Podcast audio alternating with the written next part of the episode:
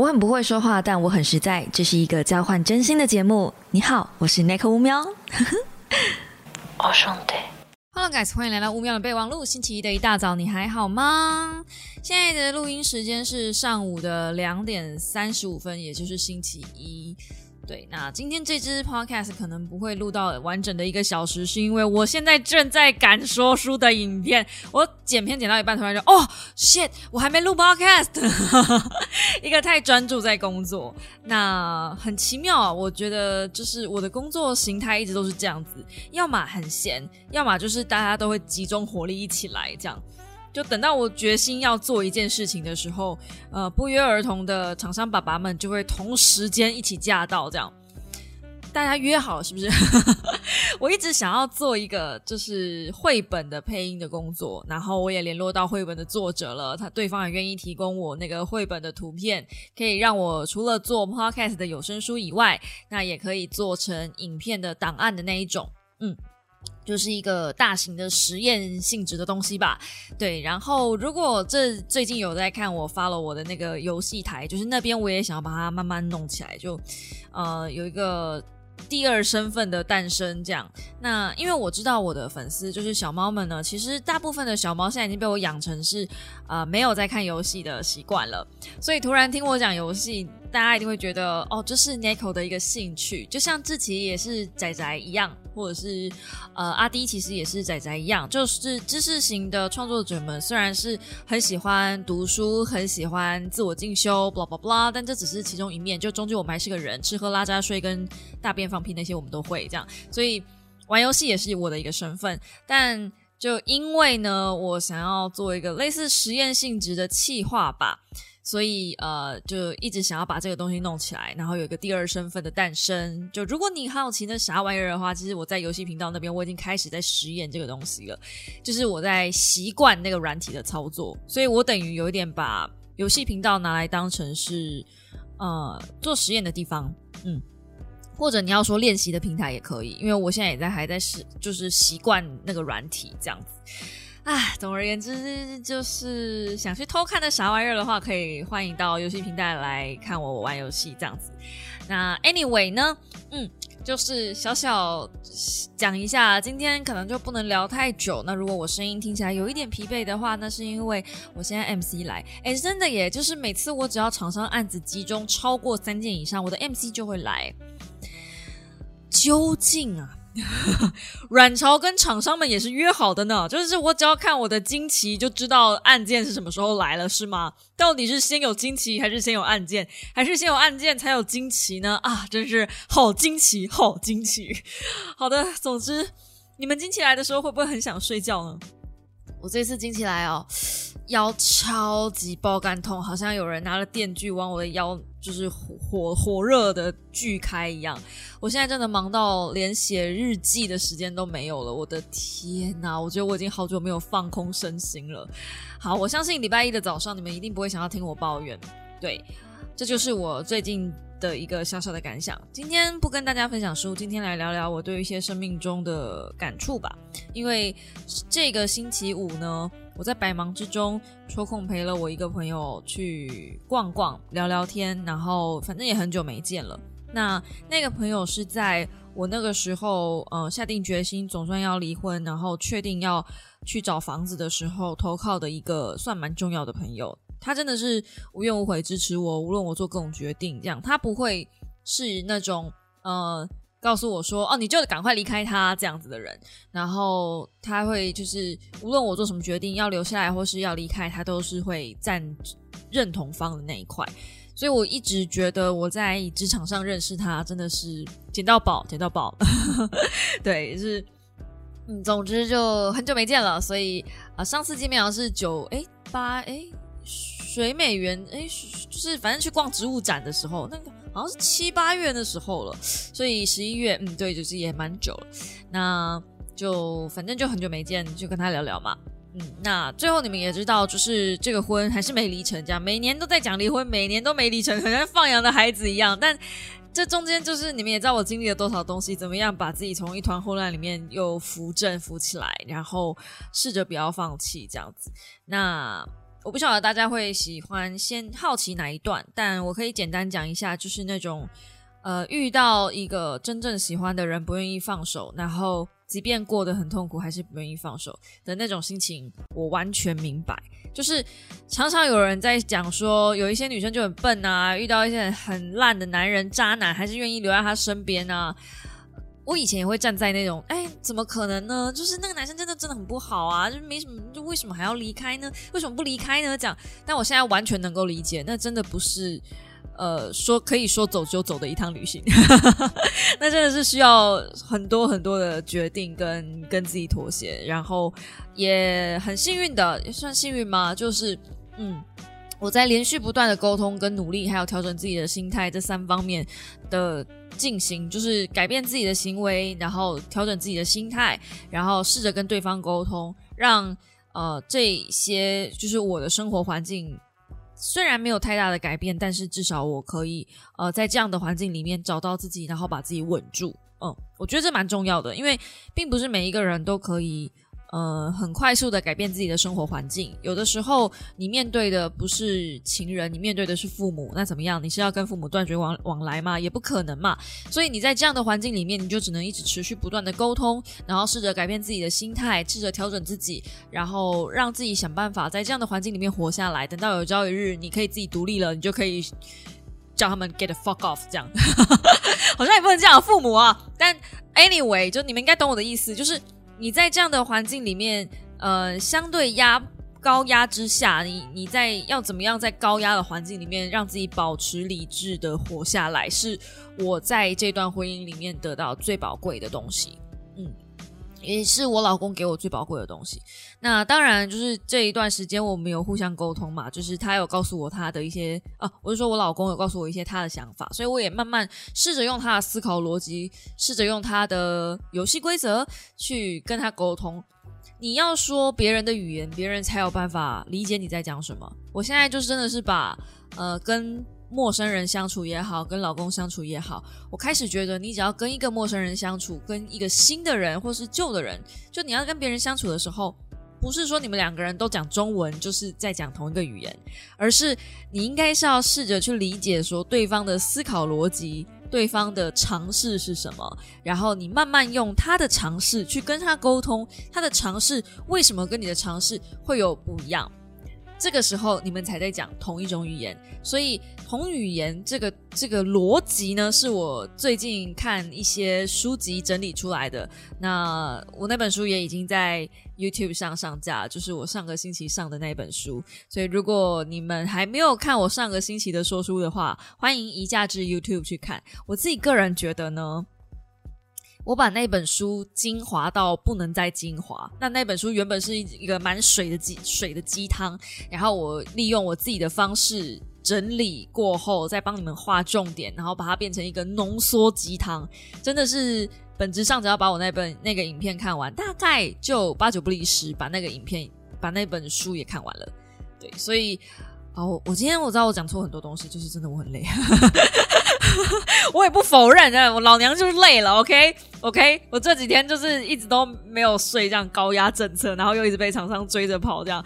我从来没有过这么短的时间内要做一篇线上课程的贴文，就是 虽然那个线上课程只有九个小时，但我真的是花了大把时间，我就用两倍速的时间，然后压迫自己去吸收，然后还要写感想，然后拍照什么啊。所以肾上腺素这个东西真的有用，而且还是在惊奇的状态下。By the way，每次都有女生说不要污名化月经，哎，我真的不懂哎，就是我也没有污名化月经，但是月经来的时候真的很痛苦啊。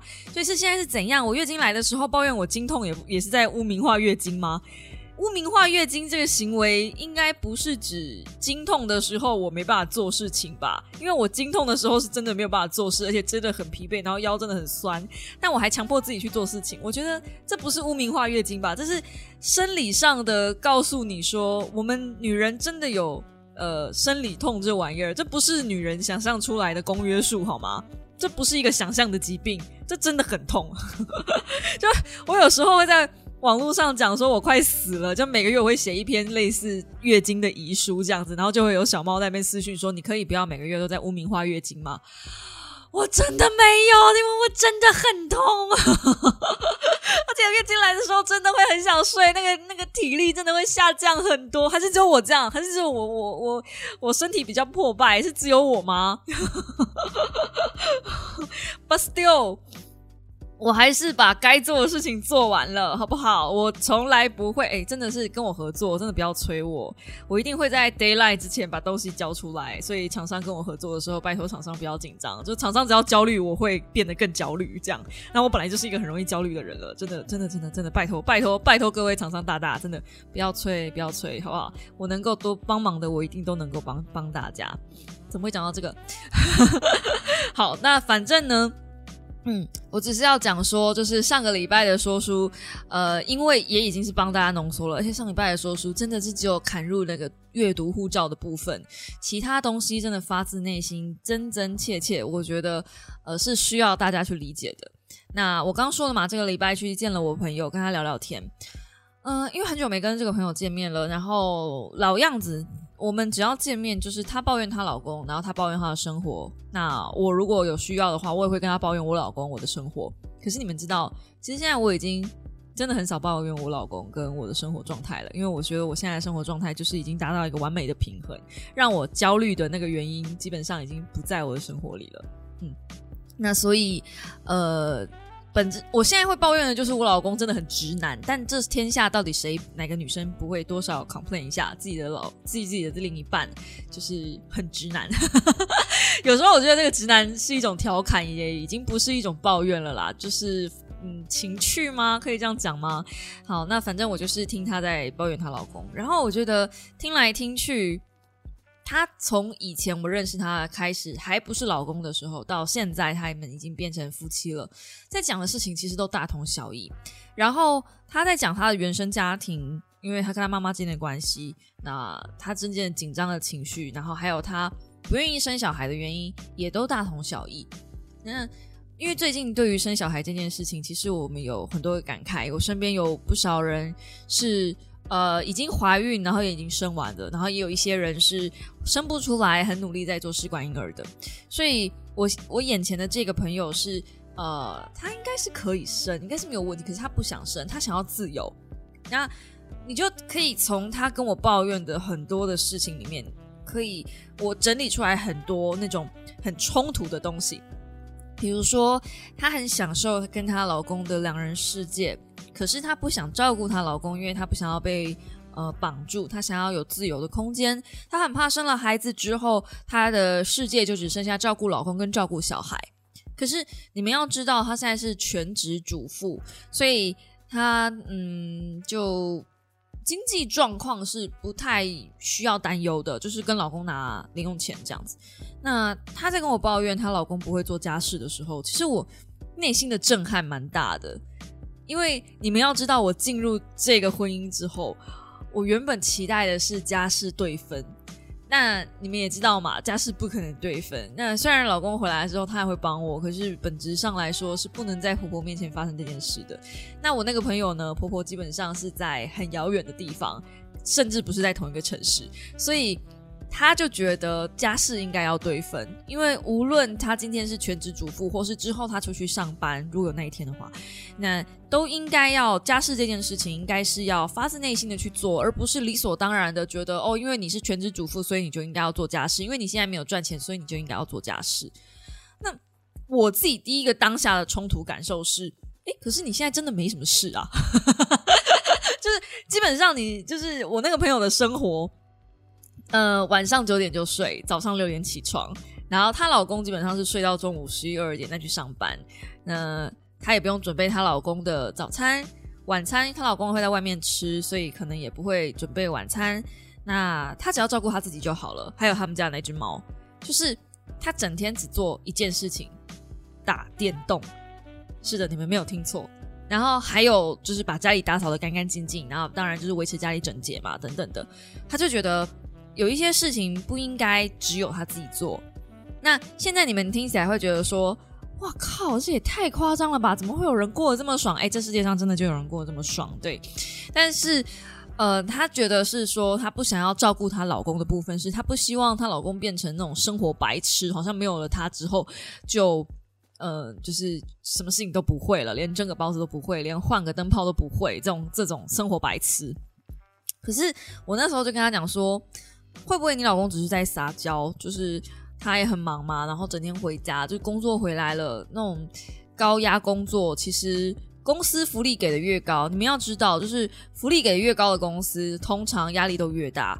工作能够工作时间越自由的公司，通常责任越大。就是那种责任制的公司，就是你随便几点进去，反正你只要把东西做完就好的那种工作，通常背后都不简单。就是那种工作，要么就是工程师嘛，要么就医生什么的嘛，就是那种压力之大的，你们就是没有办法想象。那我印象很深刻，那时候他跟我讲说，这么简单的事情都不会，这还能做什么？就是我那个朋友这样跟我讲，然后我就跟他说，你不能这样讲啊，因为对你来说很简单的事情，对老公来说可能就是对你老公来说可能没有那么简单。那换句话来说，对你老公来说很简单的事情，对你来说可能也很困难啊。他随便都可以写一只城市的，那那你会写吗？你会 debug 吗？就是大家对于简单跟难的东西是不一样的嘛。嗯，那。你们也知道，其实我那天担任了是一个我应该要担任闺蜜的工作哦。我觉得我自己就是一个很糟的闺蜜，就嗯，就跟我老公相处太久了吧，就吃到他口水，所以现在我应该是那种女生最讨厌的那种朋友，就是 女生跟你抱怨的时候，基本上呢，你女女生的闺蜜只要做一件事情，叫做附和。对他怎么那么糟？My God，连个蒸个包子都不会！我天，这个废物，废物啊！可基本上。我真的是没有办法，因为我我有我的老公在那里映照着，然后我在看着人家的老公。他是早上六点起床的时候，她老公休假还要问他说：“我今天要载你去台北吗？”这样特别起床问他老婆需不需要载他一程的这种老公，哎，我真的骂不下去。我现在想说，哇，我何德何能？就是我我上辈子到底是踩了谁的坟，这辈子才。我上辈子欠我老公钱没还，是不是？爱查贼啊！然后就这真的是，我我真的没有办法闲，我没有办法站在就是我我的闺蜜的那一边去去跟着她一起骂她老公。那我就只能呃慢慢的说服她，然后她很义正言辞的在说为什么。女生为什么结婚就一定要生小孩什么之类的？我是说，结婚当然不用生小孩，可是我认为你如果不想生小孩的话，那你就是如果你想享受自由，你不想生小孩的话，那你一开始就根本不需要结婚。就是结婚他会有嗯相对责相对程度的责任需要负责吧，我心里面是这样想的。所以那一天基本上我就从头到尾在跟他唱反调，就是 就是成为一个最糟的朋友，嗯。然后，当然，我觉得有些话我也讲的太决断吗？我开始觉得自己有一种毛病，诶，就真的是吃我老公的口水。有的时候就是听到那种跟自己不太对劲，就那种理论不太对劲的时候，我就压不下那一口气，我就觉得好像不是这样，诶，我看了什么书，或者好像不是这样，诶，你就不应该这样想，诶，什么的，就不会想要去呼呼秀秀。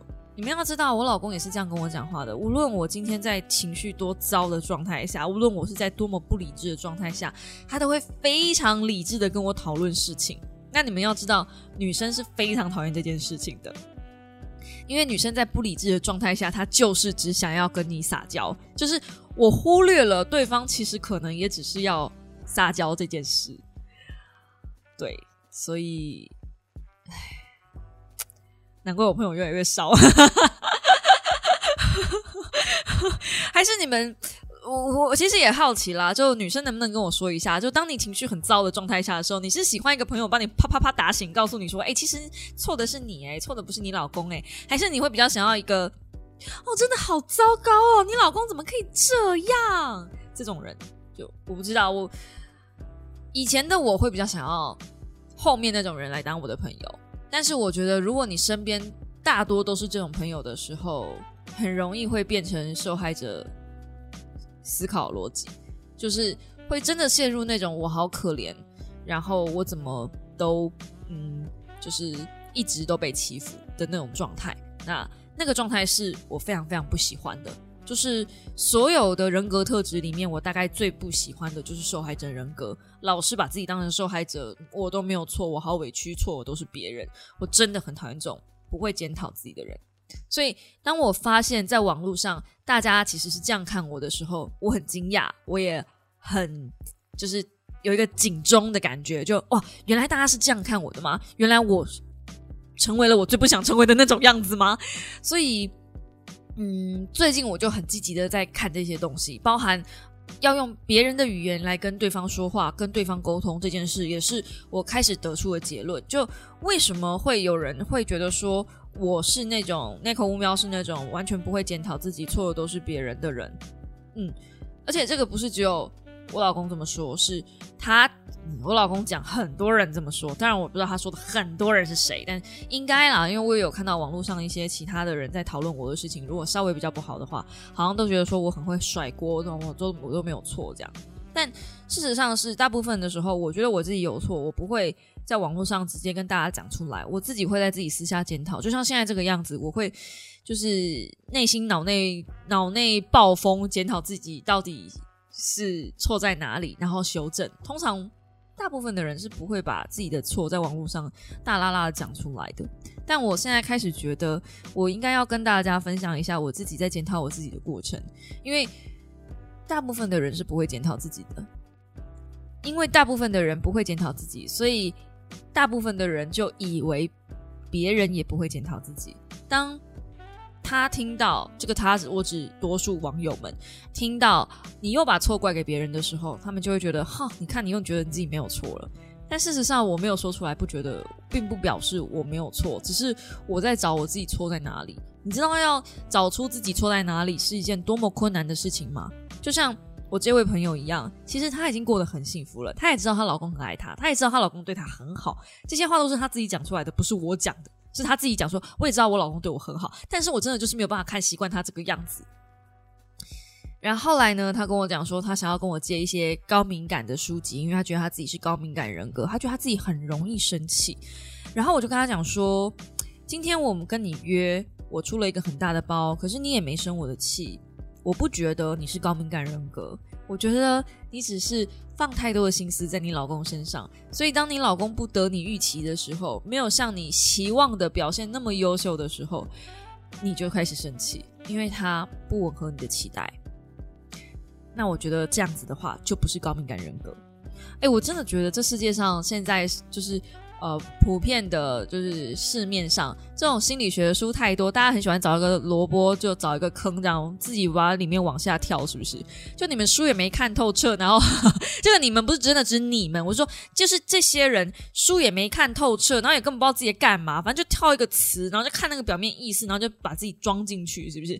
这真的也不需要这样啦，对，就像，哎，我差点又要举我婆婆为例了，算了。就很喜欢，他很喜欢用一些就是词汇，然后把自己套进去，然后攻击我，这样真的也不需要，嘿，真的不是。就很多时候我都很想跟他讲说，那个情绪那个词真的不是这样用的。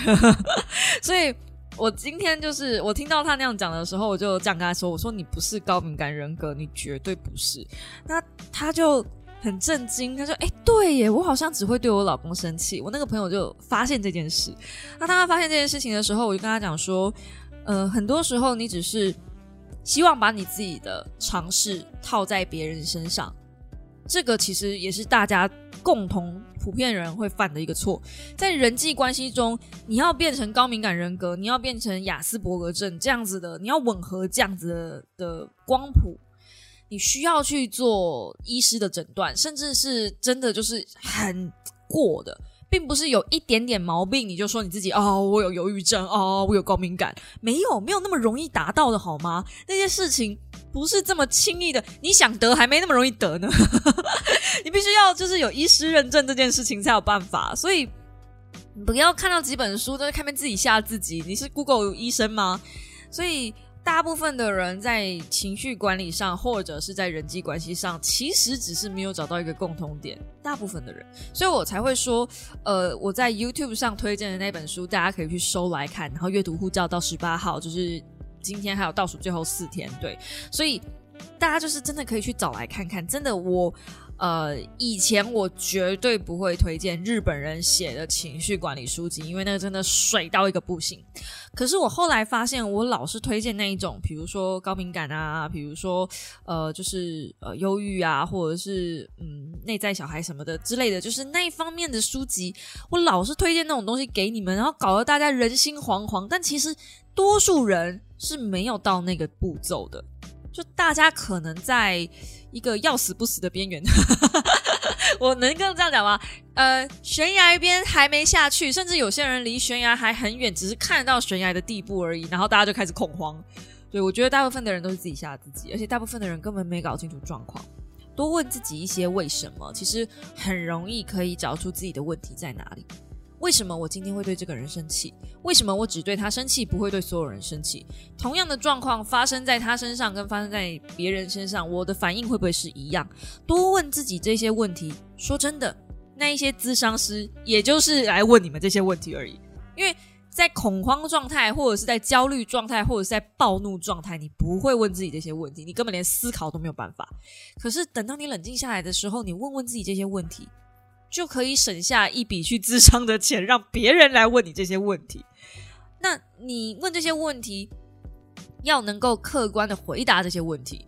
如果你问你自己这个问题，然后你心中的那个小声音回答答案，就是你有脑内跟你对话那一个答案，告诉你说啊，因为就是他很混蛋啊，那就不是客观的问题了。哦，比如说哦，为什么我只对我老公生气？哦，就是因为我老公比别人还混蛋啊，并不是吧？嗯，我就这么举例好了。我觉得我还是用举例的，大家可能会比较清楚一点。比如说，为什么我很需要我老公送我一个不会变色的戒指？曾经我那么不在乎婚戒的人，我还发了一支影片，就是说我们不买婚戒了，浩浩荡荡宣布这件事情。可是现在我一直汲汲营营的一直在催他，从我们复合那天开始，就是我一直在跟他讲，说我真的真的很需要那个戒指。然后我一直在问自己，为什么我会需要那个戒指？然后为什么我会强调我想要一个不会被硫磺变色的戒指？我真的，我今天还上网找到那个猫咪的图案的戒指，那个真的好可爱哦，好可爱！可是，嘿，八千多块还是会变色，八千多块的戒指还是会变色，硫磺真的很狂哎！到底要怎么样的这的材质硫磺才不会变色啊？我的天！好，反正。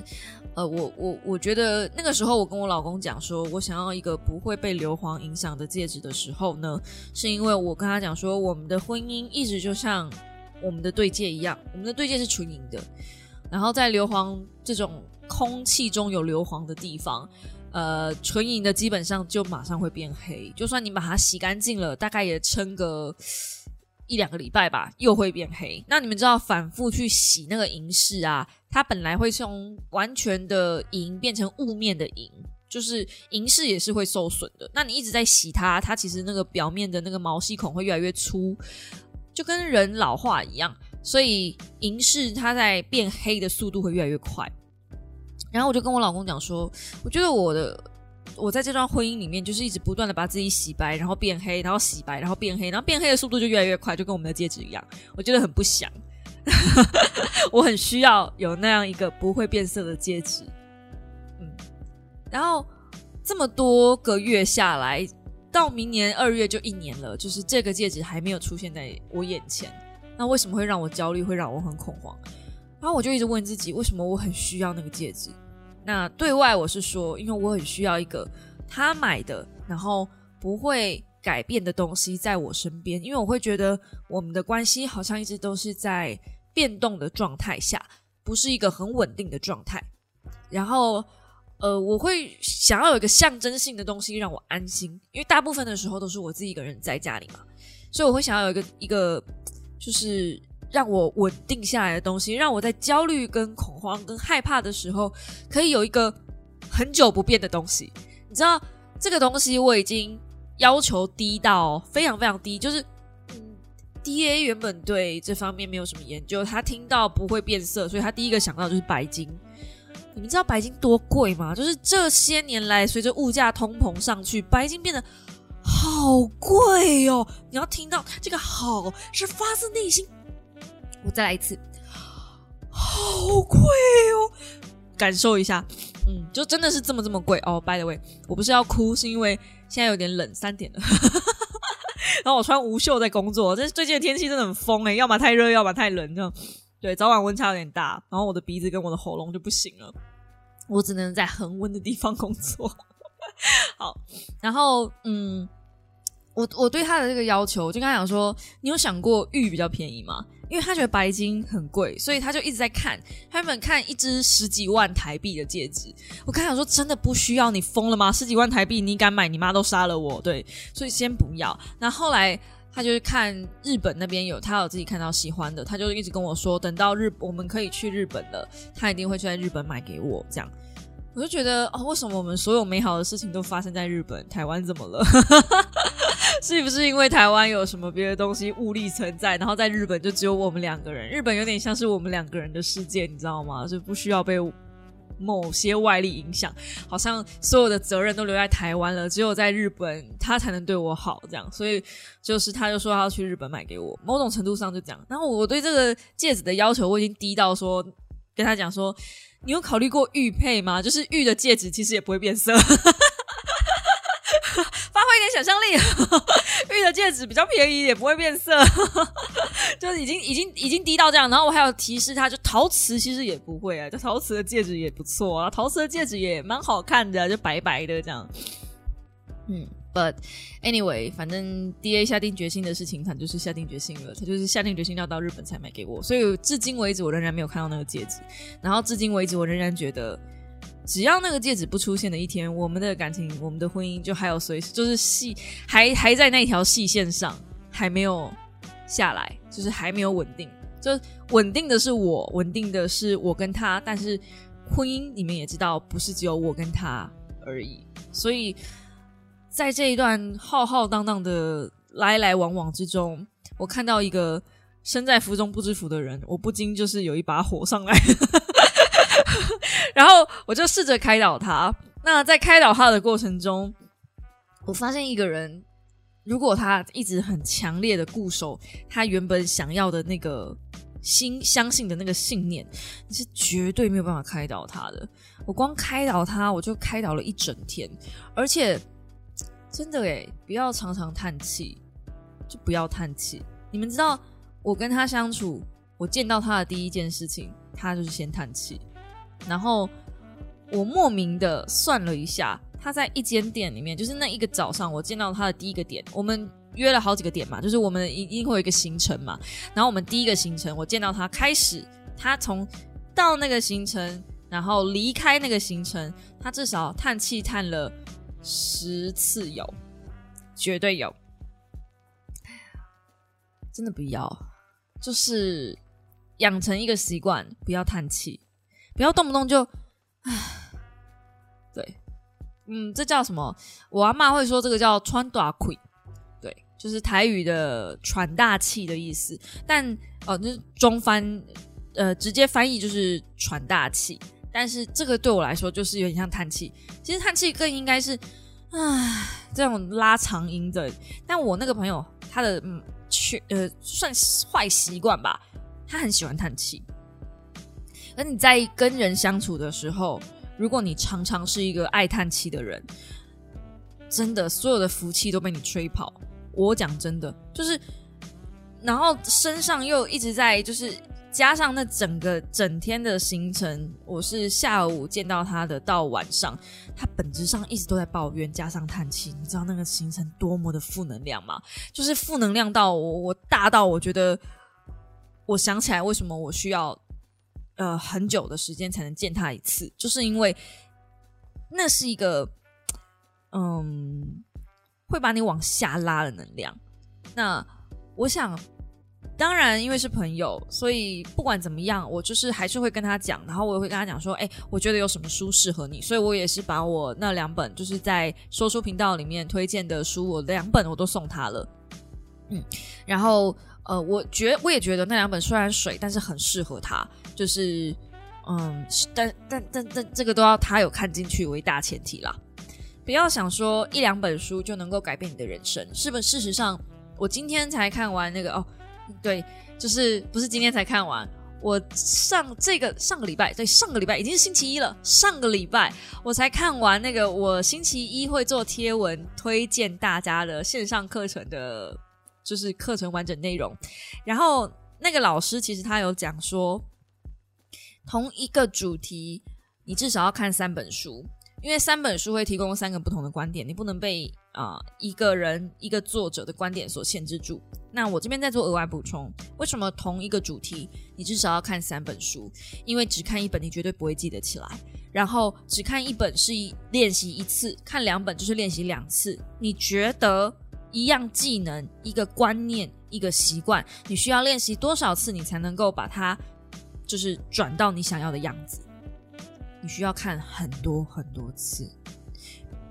我在说书里面说。那本书里面很多观念你要背起来，要内化。我觉得我现在呃内化书的速度越来越快，可能是因为做说书做了这么多年，然后我也真的是有把我妈的那句话听进去，就是你看书看这么多，如果你没有办法运用的话，那你看那么多书干嘛？这是我妈前两年跟我讲的话。然后我觉得我就是因为意识到自己有这件这个这个嗯盲点吧，就是。我看了很多的书，但我好像就是囫囵吞枣的看。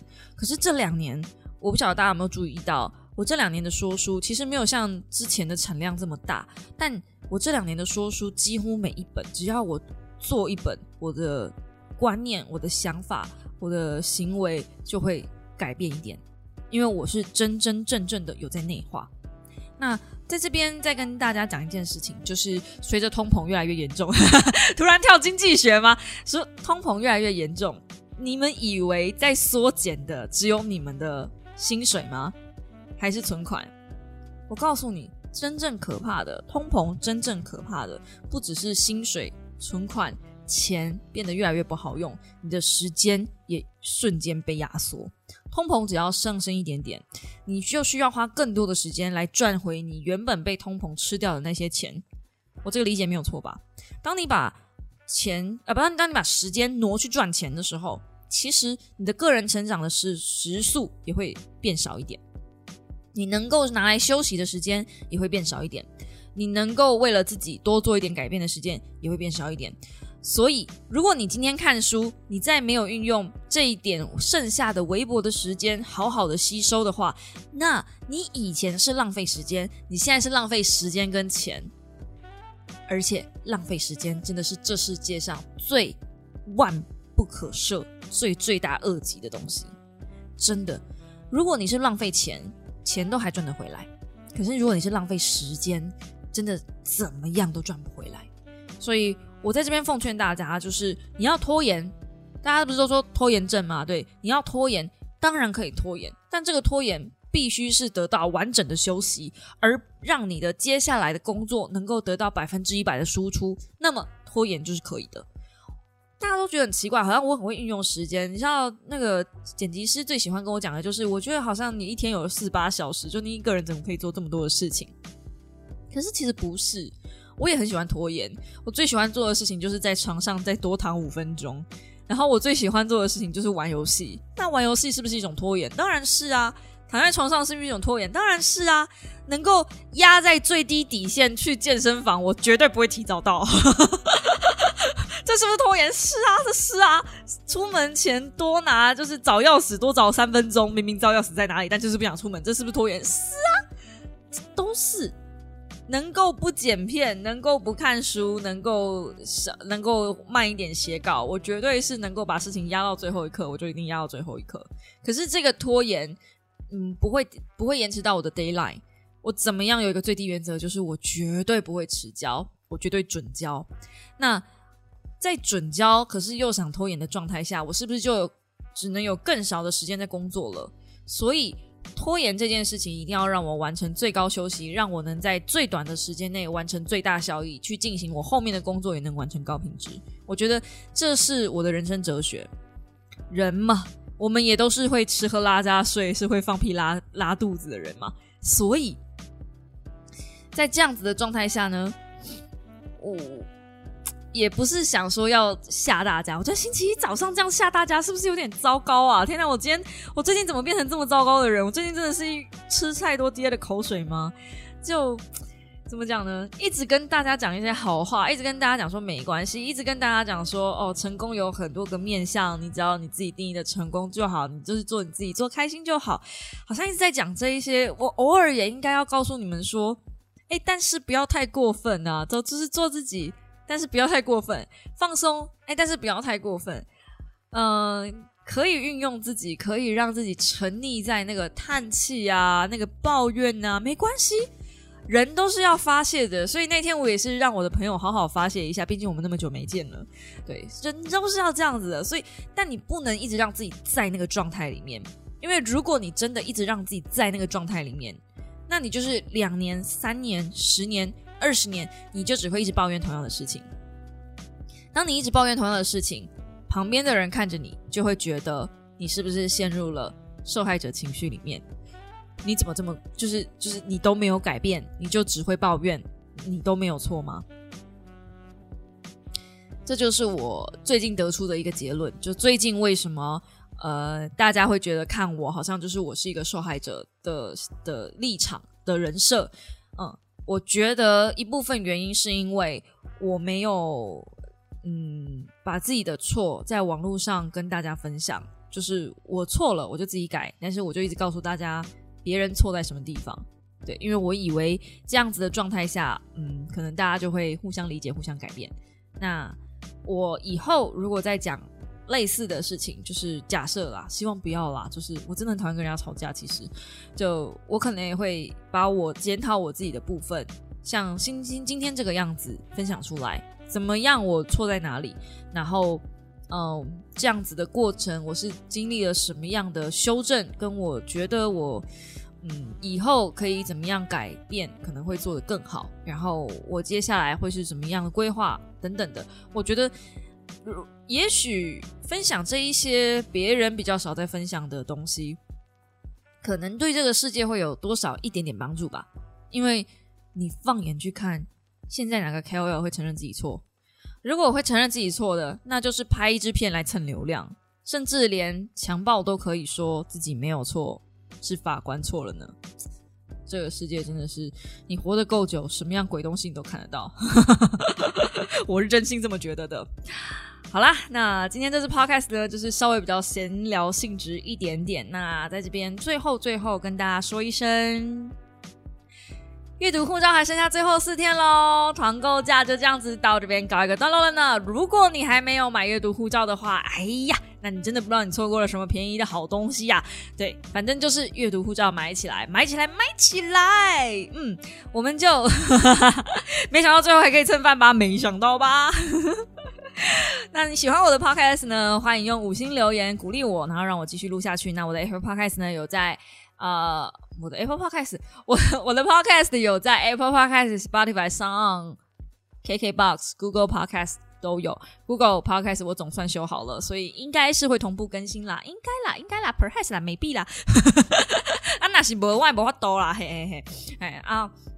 但是现在就只有呃 Apple Podcast 跟 Spotify 可以留言的样子，嘿，所以留言大家我都会看的，那就谢谢大家，就是有在底下留言跟我说一些五四三，这样我也是嗯，就是嗯很谢谢大家。那因为留言现在目前都是我觉得累积的不够多也不够快，所以一直没有办法开一集留言回复跟大家好好聊聊，想说再累积多一点点，然后能够开一集。